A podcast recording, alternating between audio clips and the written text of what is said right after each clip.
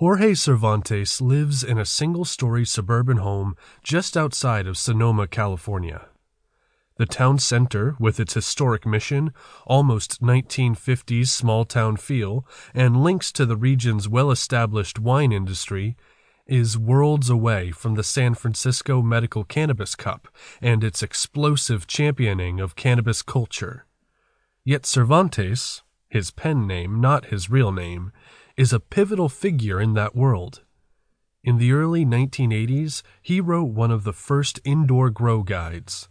His book, Indoor Marijuana Horticulture, has sold over 700,000 copies and is available in seven languages.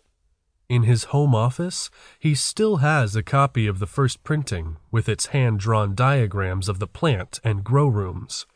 Through it and many subsequent volumes, he taught generations of growers how to cultivate marijuana, indoors and out, and how to breed and produce seeds. Cervantes had been living in Spain for decades, part of an expat cannabis community in Europe that established itself there in the 1980s and 1990s as a way to escape law enforcement crackdowns in the United States. Thanks to a new openness about the plant in California, driven by the state's medical marijuana law, Cervantes recently returned here. He has shoulder length graying blonde hair and a neatly trimmed beard. His tiny chihuahua, Mona, follows him closely everywhere he goes. Behind the house is a small fenced in yard that abuts his neighbors' yards on two sides. He's recently torn up much of the patio to put in large growing beds. The soil is turned up in large mounds. In the raised beds behind and alongside the house, Cervantes will soon plant cannabis. Throughout the growing season, he will shoot a series of videos about these plants, posting them on YouTube. He used to appear in disguise in his videos, wearing sunglasses and a beret with long dreadlocks. Now he has jettisoned his disguise. He appears wearing a t shirt with a picture of himself designed out of tiny images of the THC molecule.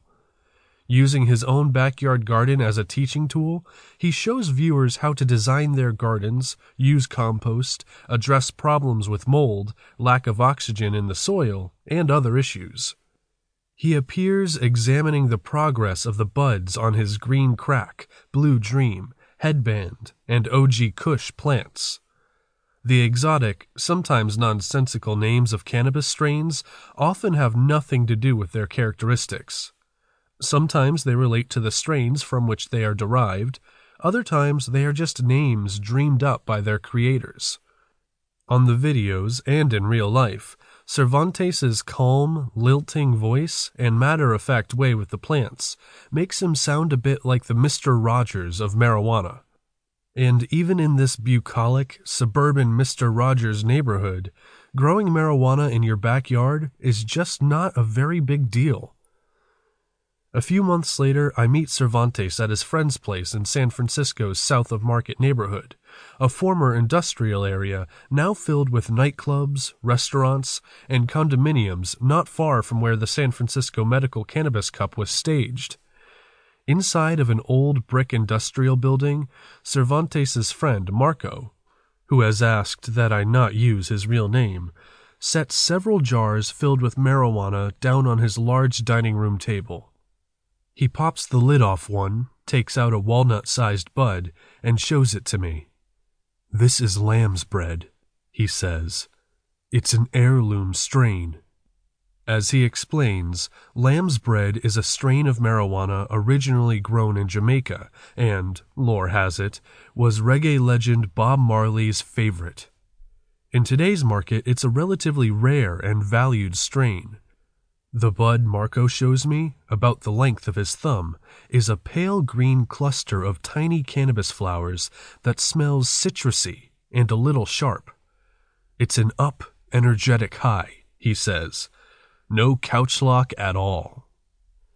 He opens up another jar filled with a strain called blue cheese, takes out a bud, and squeezes it between two fingers.